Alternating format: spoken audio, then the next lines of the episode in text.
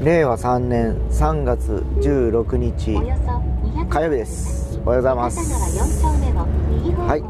えー、間もなく三笠川4丁目というところを走っております、えー、火曜日、えー、今日の前を行く車っていう話でマツダの CX3 という駆動デザイン。最近のマツダって僕結構好きなんですよねえー、というのもですね今乗乗ってる車を買う時にですね実はあのちょうどデミオが刷新されて発売されることになってですね本気でデミオ買おうと思ったんですよ。で実際にあのカタログもらえたり何たりしよったけど結局あの買おうとしたい時期に合わないというかですね車検が切れたりなんたする時期にまだ登場しないということでですね、えー、まあ、見送ってあともう一個はあれやこれはですねあのオプションパーツとかを見てるとぼちぼちの金額なんですよ。もう今の車と変わらないぐらいの料金設定だったからですね、えー、結局もうそれを買うのやめて今の車になったという感じなんですけどね。うん。あのメーカーアイデンティティといいますかね。あのよくあのメルセデスとか BM とか他のメーカーもそうだと思うんですけどあのー、どの車も一目で分かりますよね、えー、あベンツだな BM だなだとかメルセデスだあのゴルフだなとか。っていうような感じで今車作りをマツダはやってるんではないかなと思います、え、どの車両を見てもやっぱりあの独特のデザインですよね、えー、綺麗長の目と、え、流線形的なこうボディラインというかですね、え、をなんか突き詰めて作られてんだなという感じで、えー、まあ本当 CX3 も5もかっこいいですしね、えー、最近出たあの MX30 ですか？もうあのなかなかですよね。あのデザインもそうですし。うん。あんな見てるとねやっぱねさすがまだ日本のメーカーも頑張ってんだなという感じがします。あとは値段お値段とのやっぱりこう絡みだと思うんですよね CX3 っていう車あるんですけどこれ300万超えるんですよね。そうなっちゃうとやっぱりあのライバル社のねいろんなあのメーカーの車ありますよね。トヨタだとか。CHR でしたっけ、えー、ああいうのと比較した時あんまり変わらないとなった場合やっぱトヨタを買っちゃうという人が多いのかなという気がしますね。ぱなかなかね、えー、そこのバランスが一番難しいとこだと思います。あのー、格好はいいけど値段がねっていうのがあったりだとか、安いけどきあの装備がねえだとかですね、いう感じになっちゃうとですね、うんまあ、ここがいつもあの車を買う時に悩ましい問題だったりするんですよね。まあ、それはあのお金があれば一番いいグレードを買えばいいんでしょうけど正直今の国産車いらん機能が結構あるんですよ。そこまでいらんくないっていうふうにね。僕個人は思う機能がありますやっぱりですね、まあ、もちろんエアコンだとかですね、えー、パワーステだとか、まあ、あるいは音まあ音っていうかあれですね。パワーウィンドウぐらいまでか。っていうのが大体今3種の神器ですよね。エアコンパワーウィンドパワーステというのがですね。あとはもうまあ確かにねそのなんか安全機能というのは今どんどんどんどん車がこうね発展していってですねいろんな、えー、センサーとかついていって、えー、危険回するための装置っていうのはいっぱい増えてきてると思うんですけどまあでもねそういうのが増えるとですね壊れた時に相当お金がかかっちゃうんですね。はっきり言ってあの僕はそういう感じは分かるんですけどハイテクになればなるほど複雑にやっぱりあの機能が、え込み込みになってくるんでですね。やっぱそれを1回壊れるともう数万円とかね普通にかかっちゃうんですよ。だって考えてみてもですねパワーウィンドウ1個にしてもですね昔の車あのあれですよね。くるくるくるくる手で回しながらこう窓を避けてたわけですよ。でパワーウィンドウはまあ確かどんな車今普通の今僕が乗ってるこの2号車にもついてるぐらいでほぼついてますよね。でまあこれ壊れることもやっぱあるんですね。で壊れてしまえばこのモーターから全部変えなきゃいけないじゃないですか。でそうなるとやっぱり少なからず部品代と工賃を入れるとですね数万円かかっちゃうわけですね。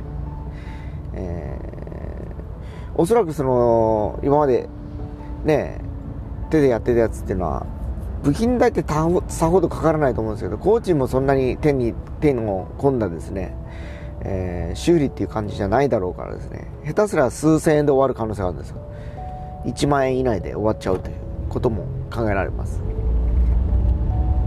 ただそれこそハイテク装備のコンピューターがどうのこうのとかなってくるともういよいよねもうあのあれも買いこれも買いとかなってくると、えー、コントロールユニットを変えなきゃいけんとかですね、えー、パネルを変えないといけないとかねいろいろこうなってくると部品代だけで12万かかるとかね。で部品代プラス工賃だからやっぱすぐ5万円ぐらいになっちゃったりとか。するのが多分現実だと思うんですね。だから快適になればなるほど、えー結局何かあった時の致し返しといいますか、えー、出費は増えていくという感じですねやっぱり。まあ家とかでもそうですよね。いろいろこうハイテクにさせていってこう便利にすればするほど、えー、修理をするとなるとやっぱりぼっちぼちにやっぱ金額が出ていっちゃいますしね。悩ましいもんですよねそこはね。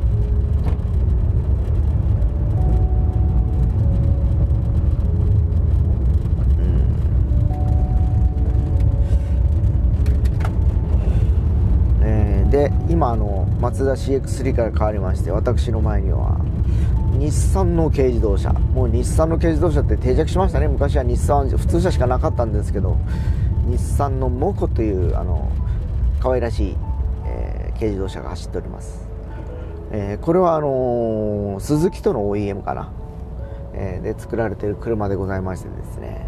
今ね本当ねもう何回も言ってるかもしれないですけど軽自動車は別にもういい車ばっかりです。はっきり言ってですね。昔みたいにチープだとかですね、えー、なんかこうダッサいイメージっていうのがもうほとんどないですよね。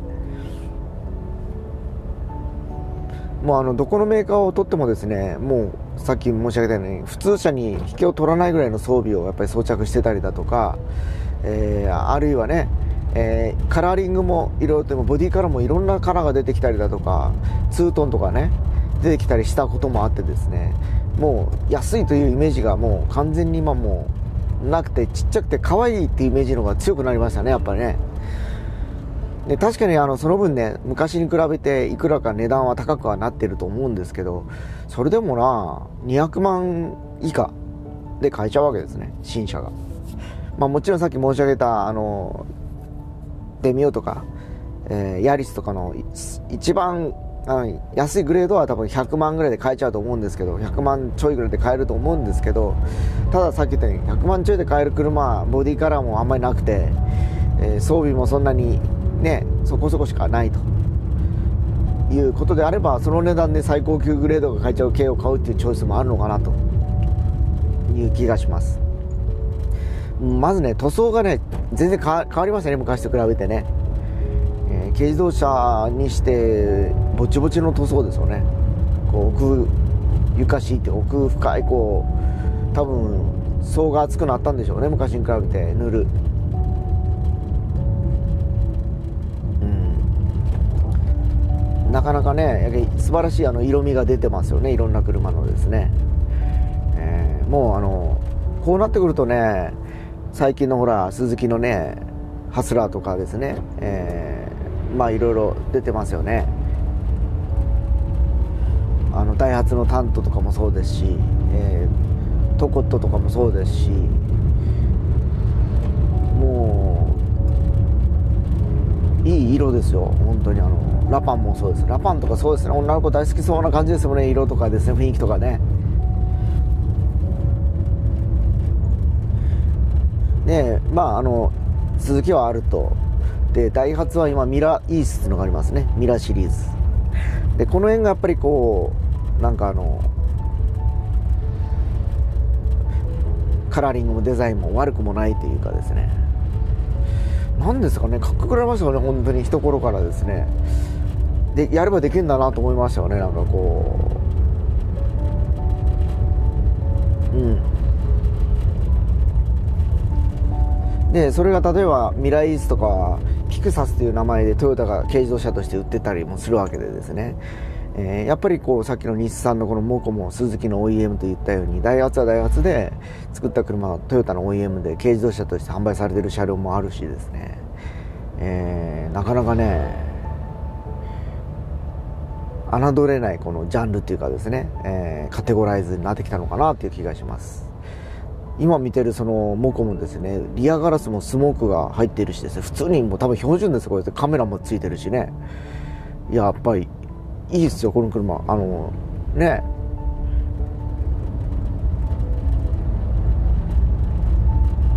この見るとね隣にメルセデス・ベンツが走ってるんですけどまあこれはそれなりの値段しますからね。A1、えーと、CLA の180なんでこれとても500万ぐらいすんのかな。の半分以下でこれが買えちゃうわけですね。で維持費とかを考えるとえー、おそらくこの軽自動車の方が3分の1以下でしょうね。多分ですね。車検やら税金やらいろいろ考えるとですね。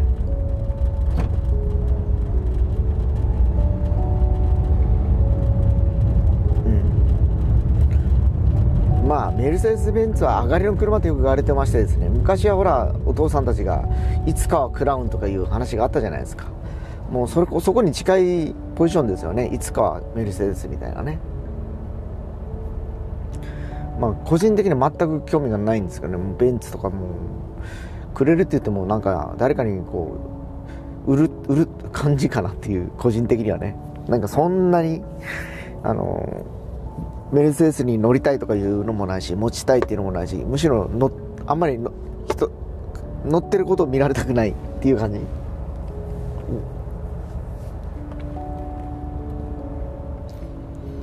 ああそう行きましたかっていう感じになっちゃうような気がしまして。まあ僕ぐらいの年代でやっぱりいますよ。メルセデス乗ってるやつもいるし BM もいますしね。ただあのまあ古くからの付き合いの長い友人とかはあのフォルクスワーゲンとかね。やっぱりあのメルセデス BM っていうのはちょっとどうもねってやっぱりこうおごり高ぶりのイメージがあるって言ってやっぱりちょい下の大衆車フォルクスワーゲンでいいやという車に乗ってますけど全然それでも悪くないですよ。やっぱりクオリティも高いですしね。うん。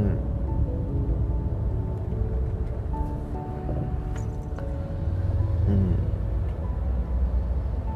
まあちょっとねやっぱり小金持ったやつはポルシェとか乗ったりしてますよね。えー、もう昔はね僕もね30ぐらいの頃はフェラーリを本気で買おうと思ってましたからね。30前ぐらいから20代後半30ぐらいの貯金して買おうと思って中古ですけどね。当時だから348とかがいくらで買えたのかな。700万ぐらいで買えたんかな。うん。家買うと思えば買えるじゃんと思ってですね。ちょこちょこ貯金とかしてたんですよ。で途中からまあ維持してするのが大変だなとか思ってですね。あとはそんなに毎日乗れんだろうっていうふうに思って貯めてたお金を家の頭金にしてしまったっていうかお金にしてしまったっていうかいう感じですかね。うん。まあ本当今買わなくてよかったなと正直思ってます。ねあの時買ってたら多分大変な思いをしてるだろうしまだ娘も生まれる前だったからですね。ああいうやんちゃな感覚だったんでしょうけどもう今となってはね。えー、そんな感じじゃないですね。うん。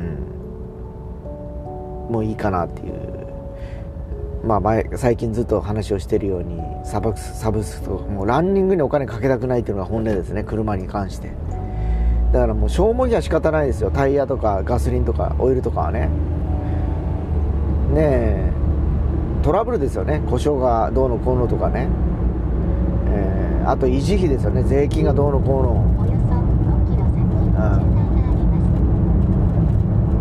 うん。だからまあ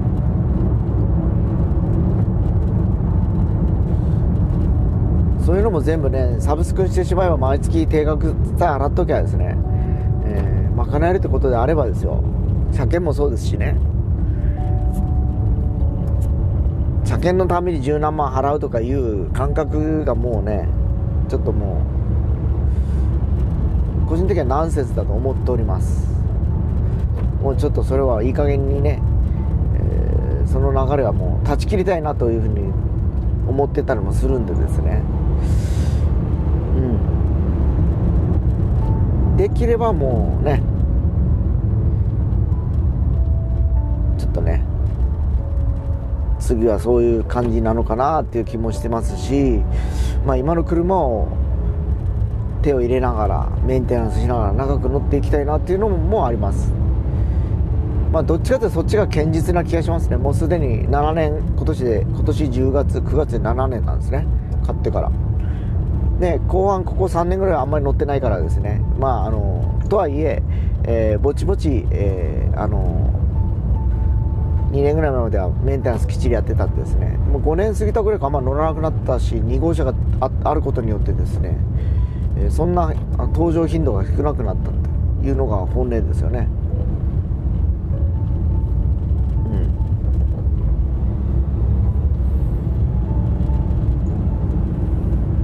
あそれでもねまあ、あの車検はきっちりあの十何万かかっちゃうでしょうからね、まあ、あのバッテリーとか。バッテリーはまあ2年前買えたしタイヤも去年買ったしな。消耗品の大きなものはもう出ていかないと思うんですね。だからあとはなんかそのその他ですよね。何かあった時にどうするべっていう感じですよね。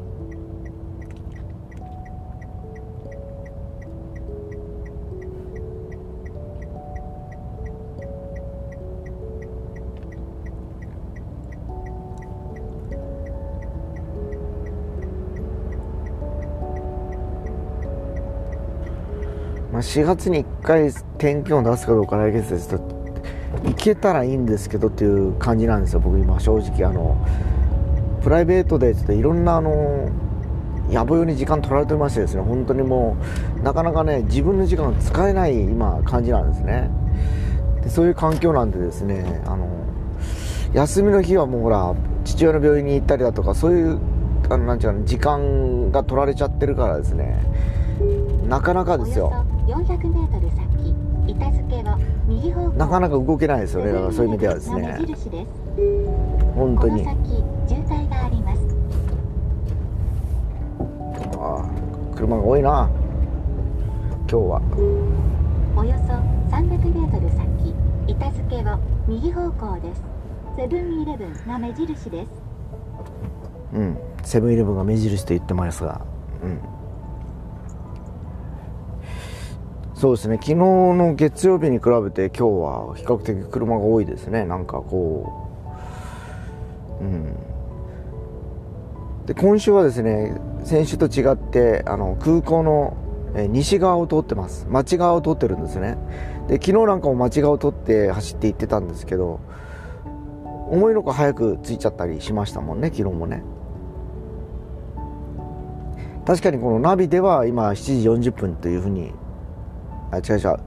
7時40分が今の現在時刻なんで到着時刻が8時ぐらい。あと2時間。20分ぐらいで着くというふうな感じですけど。うん。にしてもこう車が止まってる時間は昨日よりか今日の方が長い気がしますね。こう途中で信号待ちというかこう渋滞というか。うん。まあ、この辺は大体混むっちゃ混むんですけどね。毎年毎いついつ何時もですね基本昼も昼夜も朝もって感じですけど。うん。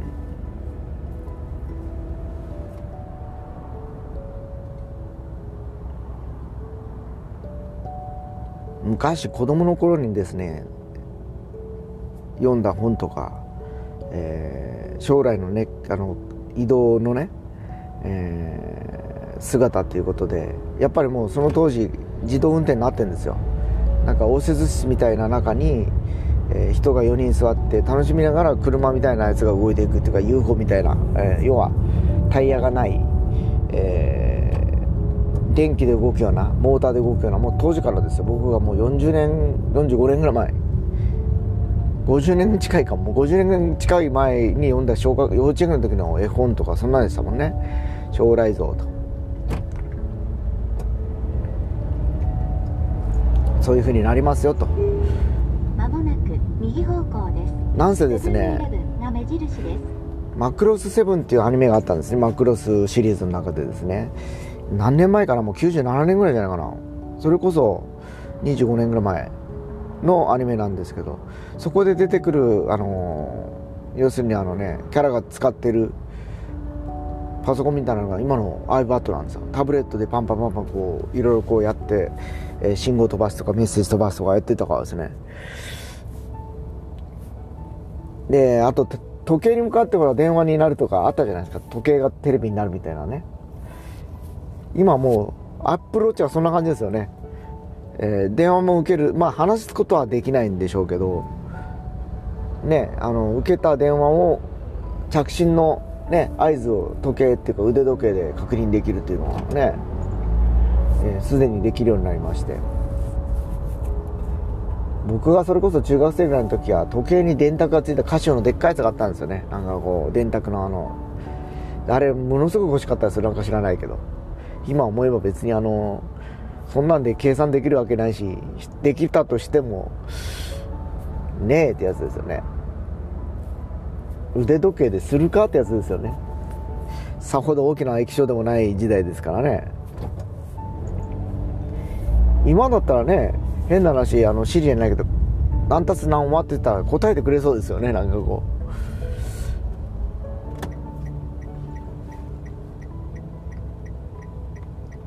もう板付の交差点に差し掛かってまいりましてまもなくねフカマックスがよくお手伝いしてる。ホットモットの？隣のセブンイレブン到着という感じなんですけど。今日はさほど20分ぐらいかな？最近ほらあの到着まで話してたりしたことが多かったと思うんですけど、うん、今日は久しぶりにこうお買い物をしてから行こうかなと。いうふうに思ったりもしてますので。そんなとこですかね。なんかこ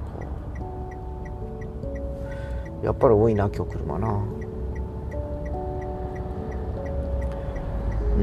もう見渡すところ本当ハイブリッドカーばっかりですね。今前も後ろもですね。やっぱりトヨタのプリウスが売れたことによってね。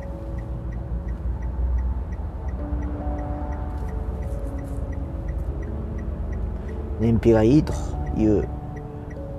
燃料減らないことはいいことだと。ね。自然環境維持ということで、えーバンバン売れて売れまくってる車ではあるんですけどね。まあほら他にホンダとかもハイブリッドカー作ってるんですけどいまいちですよね。なんかフィットとかもですね。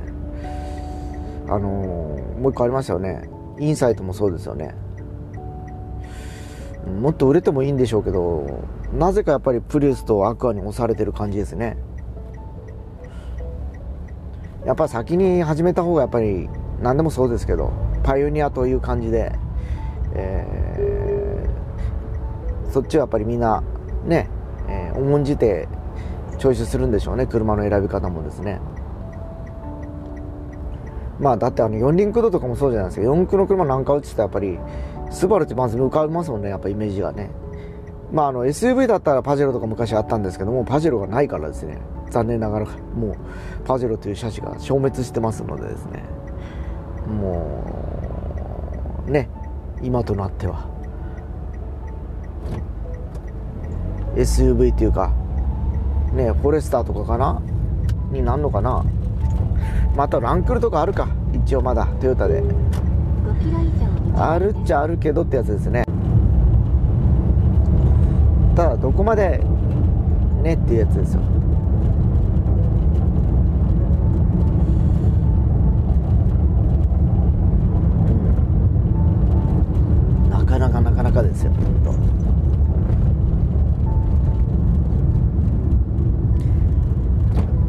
の車もね今もうほら昔みたいにレジャーに行ったりなんたりするために使うということもあったんでしょうけど今もほらどこも行けなかったりだとかあるいは重い車は燃費が悪いからですねあんまりこうメリットはないですよね。よっぽどなんか2代目3代目で買うっていうんであればありでしょうけどなかなかそうもみんな経済的にね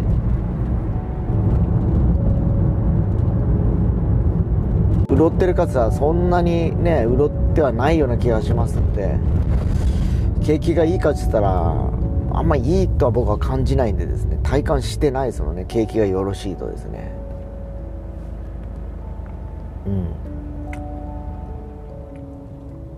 そんなホットモットの今東中店のままにいるんですけど塩だれ海鮮天丼っていうのがなんか売り出されてますね。これいくらかな？値段が書いてないっていうのはどうも気になりますね。その商品だけの上りがあっても値段がないってどういうことってやつって思いました。ちょっと私。ええ。